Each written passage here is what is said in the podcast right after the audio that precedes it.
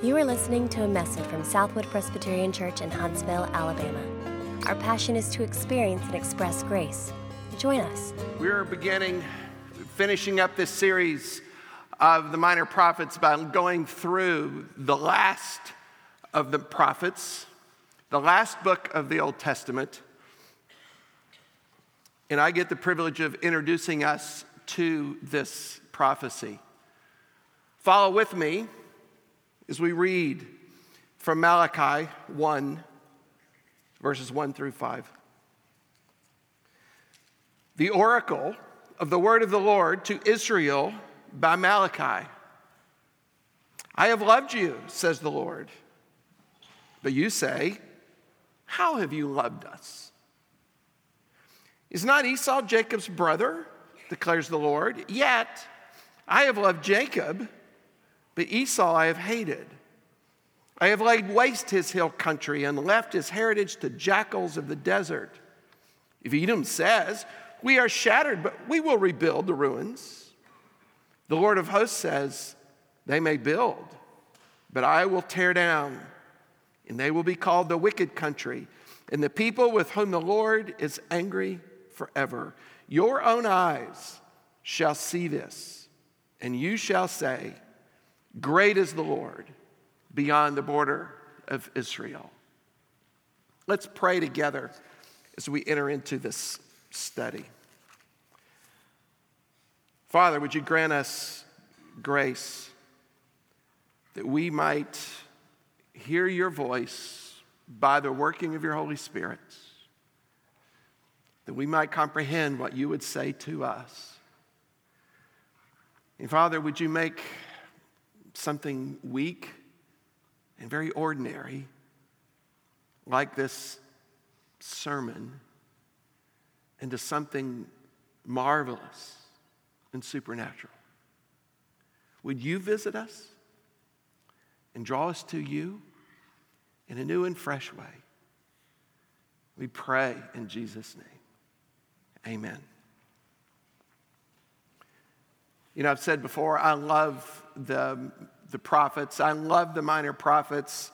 And I know that too often we think we avoid the minor prophets or even the, the major prophets because we think maybe that these messages are for times past, for people who were still bowing in temples with pagan idols and they were, having, they were offering goats and sheep on altars to foreign gods and, and they, god was angry with them because of that. And besides jesus has come. We're now in the age of grace and so god's anger is spent.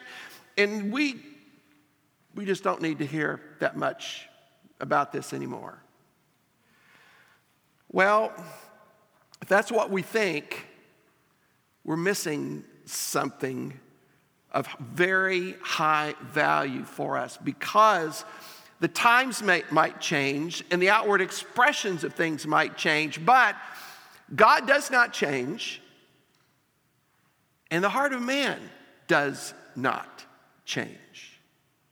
We might dress differently, we might do things that look a little differently, but we are still the same today in this room as the Israelites were back then. We're still wrestling with the same issues, the same idolatries, the same unbelief. And so, what the prophets spoke to Israel, they speak to us. So, uh, as we get into this prophecy of Malachi, which I hope is going to be very valuable for us, Let's get a look at the historical context. Malachi was, uh, well, let's, let's back up. Israel had been, because of their idolatry, their unbelief, their disobedience, in God's anger and judgment, sent them off into exile in Babylon for 70 years. But now they've returned. And there were probably about three, two or three waves of returnees coming back from Babylon to Jerusalem to restart their life there. Ezra led a group back, and under his leadership, they, they rebuilt the temple that the Babylonians had torn down to the ground. And then a little bit later, Nehemiah comes to a city that's wall was still torn down, every stone uh, torn away. And so he led them in rebuilding the wall around the city. And Nehemiah probably spent about 13 years there with the Israelites in Jerusalem, not only leading the construction of this wall, but also leading a whole series of reforms, of spiritual reforms, because one of the things that we find is that you would think that after the exile and all that Israel had been through, they would have gotten clued in to what was going on, but they didn't. And so, as soon as they come back, they are reverting to some of their lifestyle of unbelief, of neglect, and, and so forth. So, Nehemiah is bringing a bunch of reforms that have to do with the Sabbath, with intermarriage, with a lot of things. Well, but Nehemiah's got a day job back in Susa, the capital of the Persian Empire. And so he has to return. And he does return and goes back for several years, quite a few years. Well, while he's gone, all of those important, critical reforms begin to fade away. And so now, what we have uh, in Jerusalem is, again, the people falling back into deep seated unbelief. Because you see, in Jerusalem, during that time, life was hard. It was not what they thought it was going to be. They had heard all these promises about the kingdom coming. They had heard all of these promises about Messiah and all that God was going to do. But yet they were still under the strong thumb of a pagan ruler. The city, the glorious or the glorious temple that used to be under Solomon was now, though it was rebuilt, it's just a shadow of what it used to be. Economically, it was still hard. Life was not what they expected. And so they, their religious fervor that they had initially, where they stood and declared again their allegiance to the covenant, was just kind of fading away.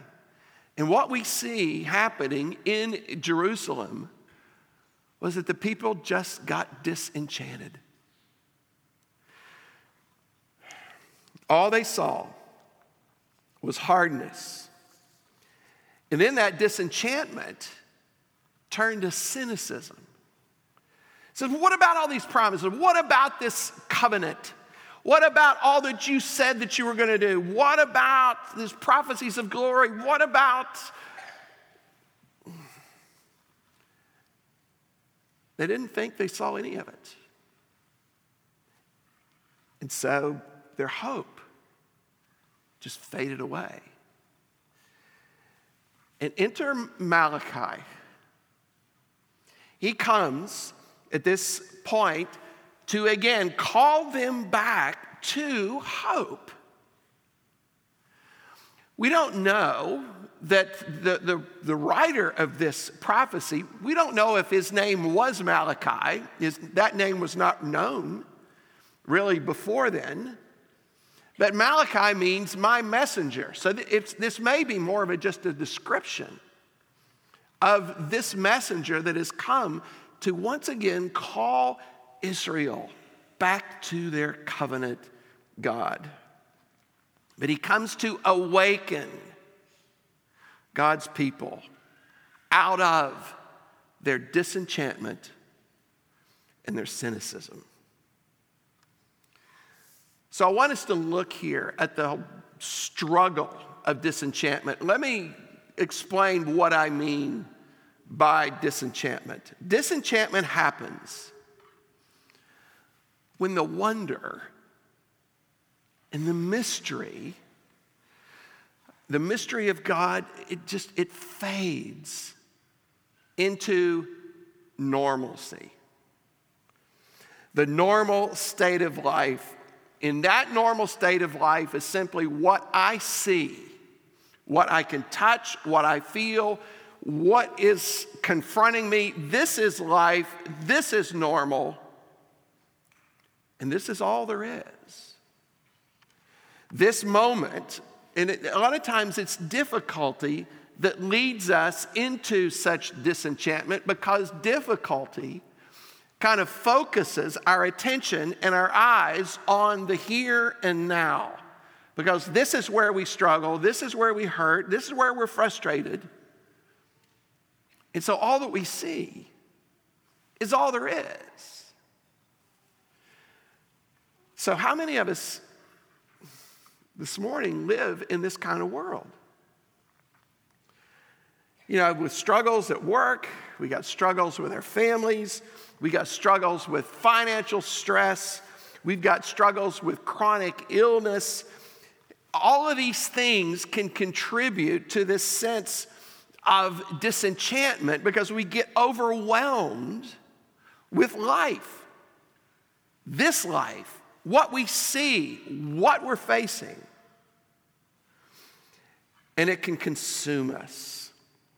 And I actually think in our modern culture, we are even far more susceptible to disenchantment because we are led to believe and we think that through science or through technology, we can come up with a solution to answer and take care of all of those problems.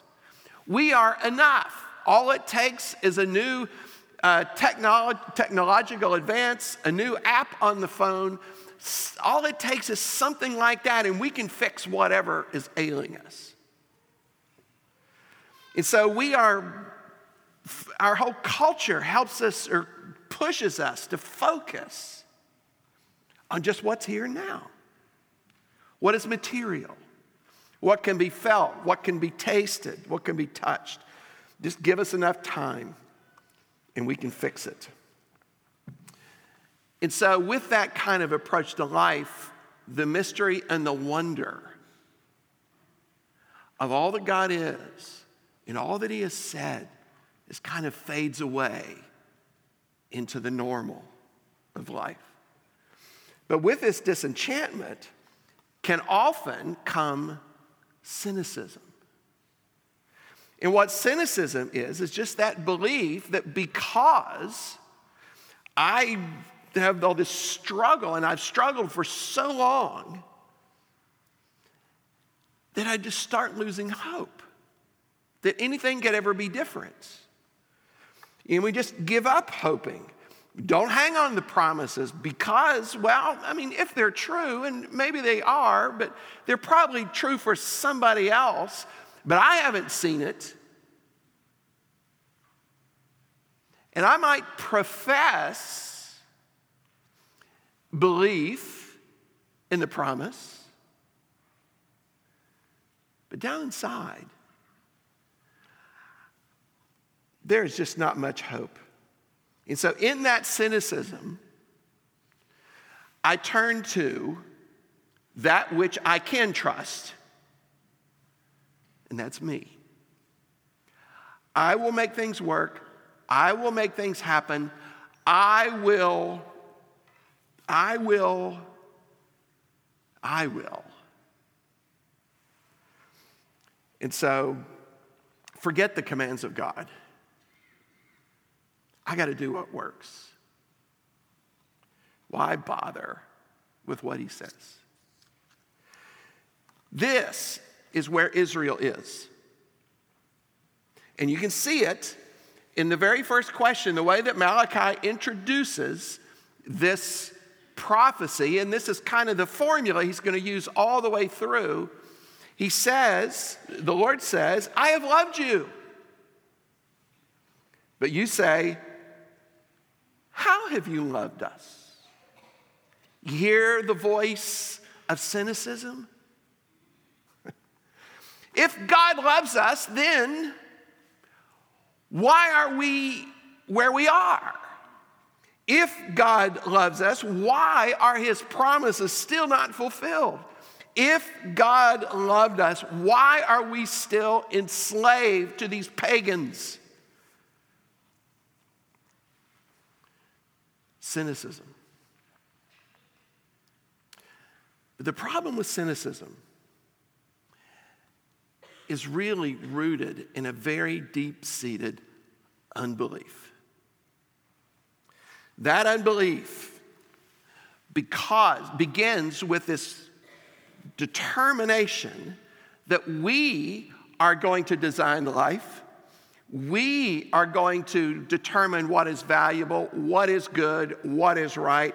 We are going to say how life should go. My life should be happy. My kids should be beautiful and successful. You know, all of these things, we determine how life is supposed to be. And when God doesn't work according to the plan,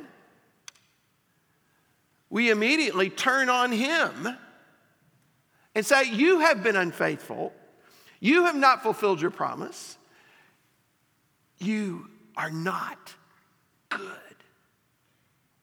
Because if you were,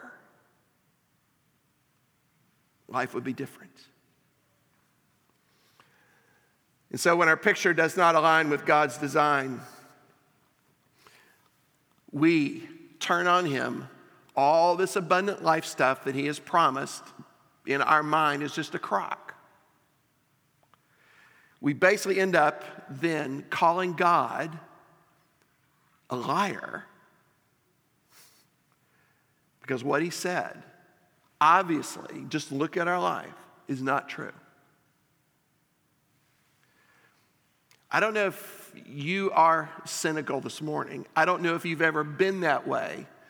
This is, in a lot of ways, in, in so many ways, a description of the way I approach life. I go so easily here because, honestly, I think I have good plans for my life. I think I know how to make it work. I think I know what is good. I think I know the way it should be. And very often, the way I think it should be and the way God thinks it should be collide. And so I have a hard time when finances are threatened, life struggles just become long and persistent my immediate reaction is not to run to God to ask Him for help. My immediate reaction can be I run at God and say, What are you doing? And then I run away because He's no help at all. If He was help, He would have fixed this a lot better than He did. Instead of running the scriptures to see what is true, I often just read the scriptures and laugh and it says, that's not true. Instead of running to God in prayer, of asking Him for help, I turn away from Him because I said, what good is it going to do? Cynicism. The problem is not with God if that's where you find yourself. It's not Him, it's us. Because we have taken on, we have taken this approach to life that is built on our own arrogance, where we think we can determine everything on our own. When I think that God has failed and I'm tempted to run away in anger at what he has done instead of judging him for injustice and his unfaithfulness, what I really should do is run to him and get a readjustment. He's not the one that needs a readjustment. I am. I need to get a heart adjustment. And when we become, when we see, feel ourselves getting into the cynicism, we need to be very careful that this self determined, self centered view of reality and the way it should be becomes the reason why we would reject God and say He's not worth following. Because the problem is not His faithfulness to His promise.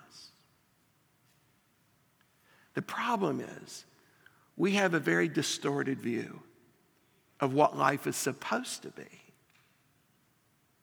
And we need to, instead of running away from Him, to run to Him and let Him readjust our perspective. And here in Malachi, that's exactly what He does. He is giving them a heart readjustment. Because what He does here in these verses before he calls them to task on anything that they, else that they have been doing wrong, look at what he gives them. He gives them the gospel. He gives them a reminder. Said, wait a minute. I've loved you. What you think is evidence to the contrary you have grossly misinterpreted. Because actually, that evidence should say to you how much I love you. He said, You're not abandoned. Far from it. Let's look at the evidence. Let's compare you and your cousin Esau. Let's compare the two. Where's Esau? Where are the Edomites? Are they here? Are they still around? Try to find them. They're gone. They've been wiped out. Now they might say, "Oh, we'll rebuild," but says, "You watch. They are not there. They will not be there." And where are you? You are back in your home right in the place where I promised I would be with you. You have, you have not deserved anything more than the Edomites. Maybe less because you had the law, you had all this stuff, and look at what you did. Look at what you really deserve. And what if you get? I brought you home. I put you back in your city. I put, I, the temple is here. My presence is here. I haven't abandoned you. I've loved you. And it's on the basis of this evidence of God's love for his covenant people. And the evidence that backs it up he will now call them to a new obedience. He doesn't call them to an obedience to gain love from Him. He says, I want you to obey because I love you.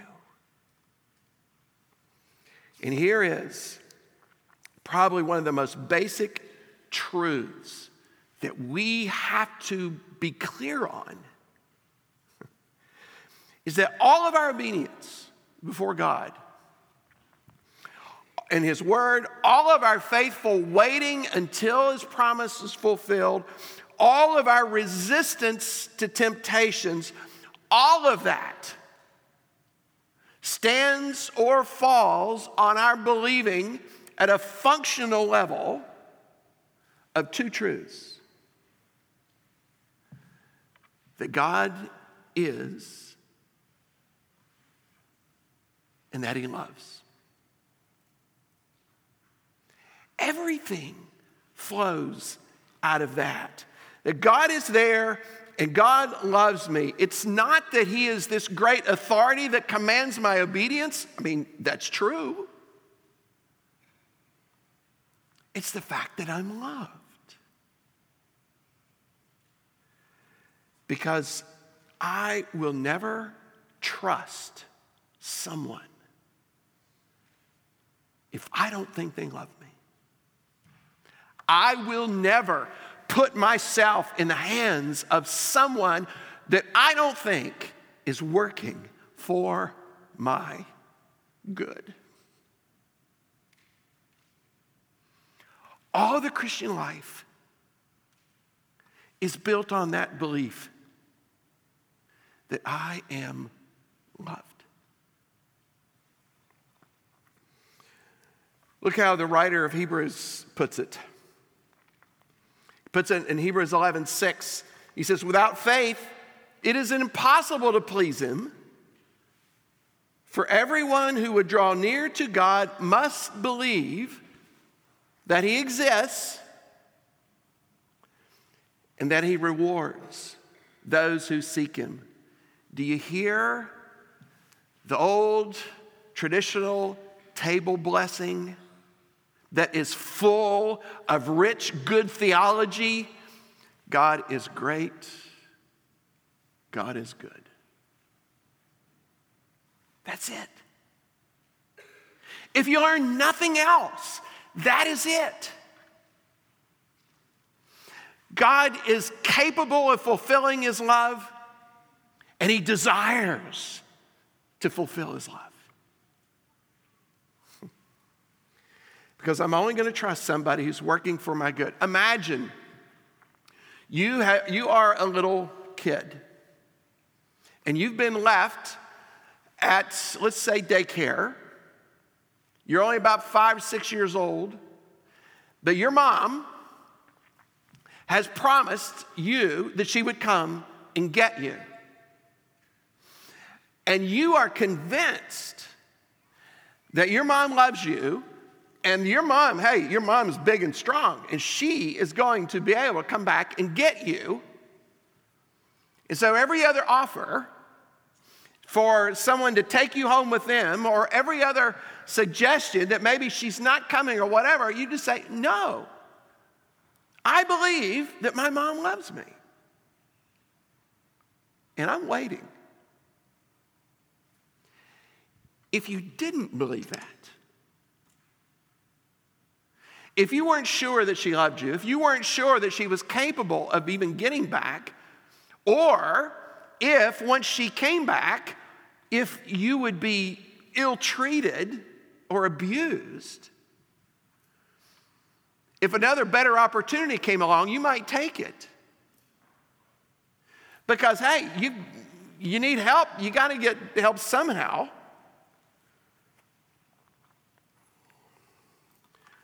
But her willingness to wait, your willingness to wait on mom, is all based on if she loves you. So, in my life, you know, my sexual purity, my financial integrity, my willingness to worship regularly and faithfully, all of that rests on this truth. If I am loved. So, sin issues, temptation issues, they're really not based upon how disciplined we are. They're not really based on our behavior at all. They're faith issues. What do I believe? Because what I really believe is going to drive what I do. And if I don't believe that I'm loved, and I, then who have I got to trust? I've got to make things happen on my own. This is what orphans do. Orphans are fiercely independent, self dependent, because they have nobody else. They don't have anybody they can trust. They don't have anybody that cares for them. And so, if it's going to happen, they've got to make it happen. We're not orphans, we're sons, we're daughters.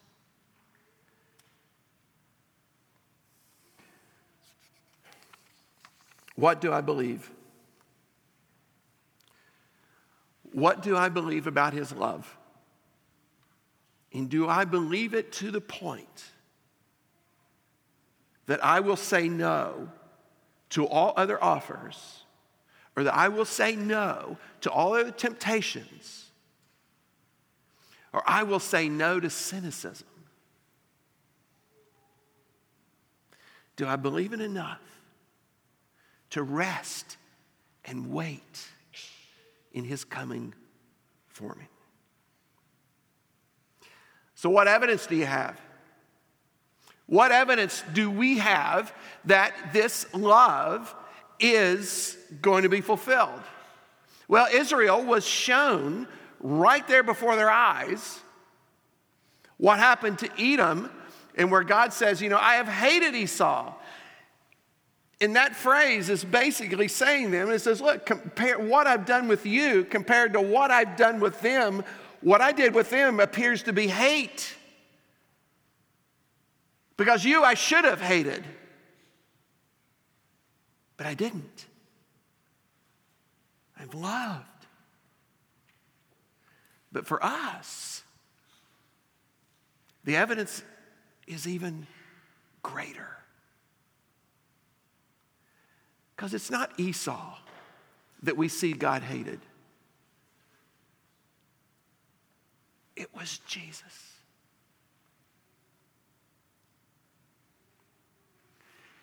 His own son, his own beloved.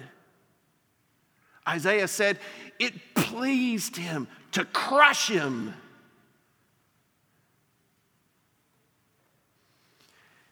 He poured out his unmitigated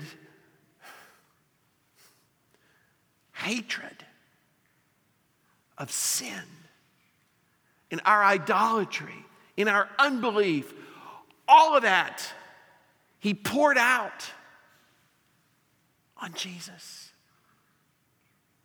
Not you, not us. Instead, He brought us home. We don't receive that judgment. Instead, we, because he treated Jesus this way, instead we get his smile.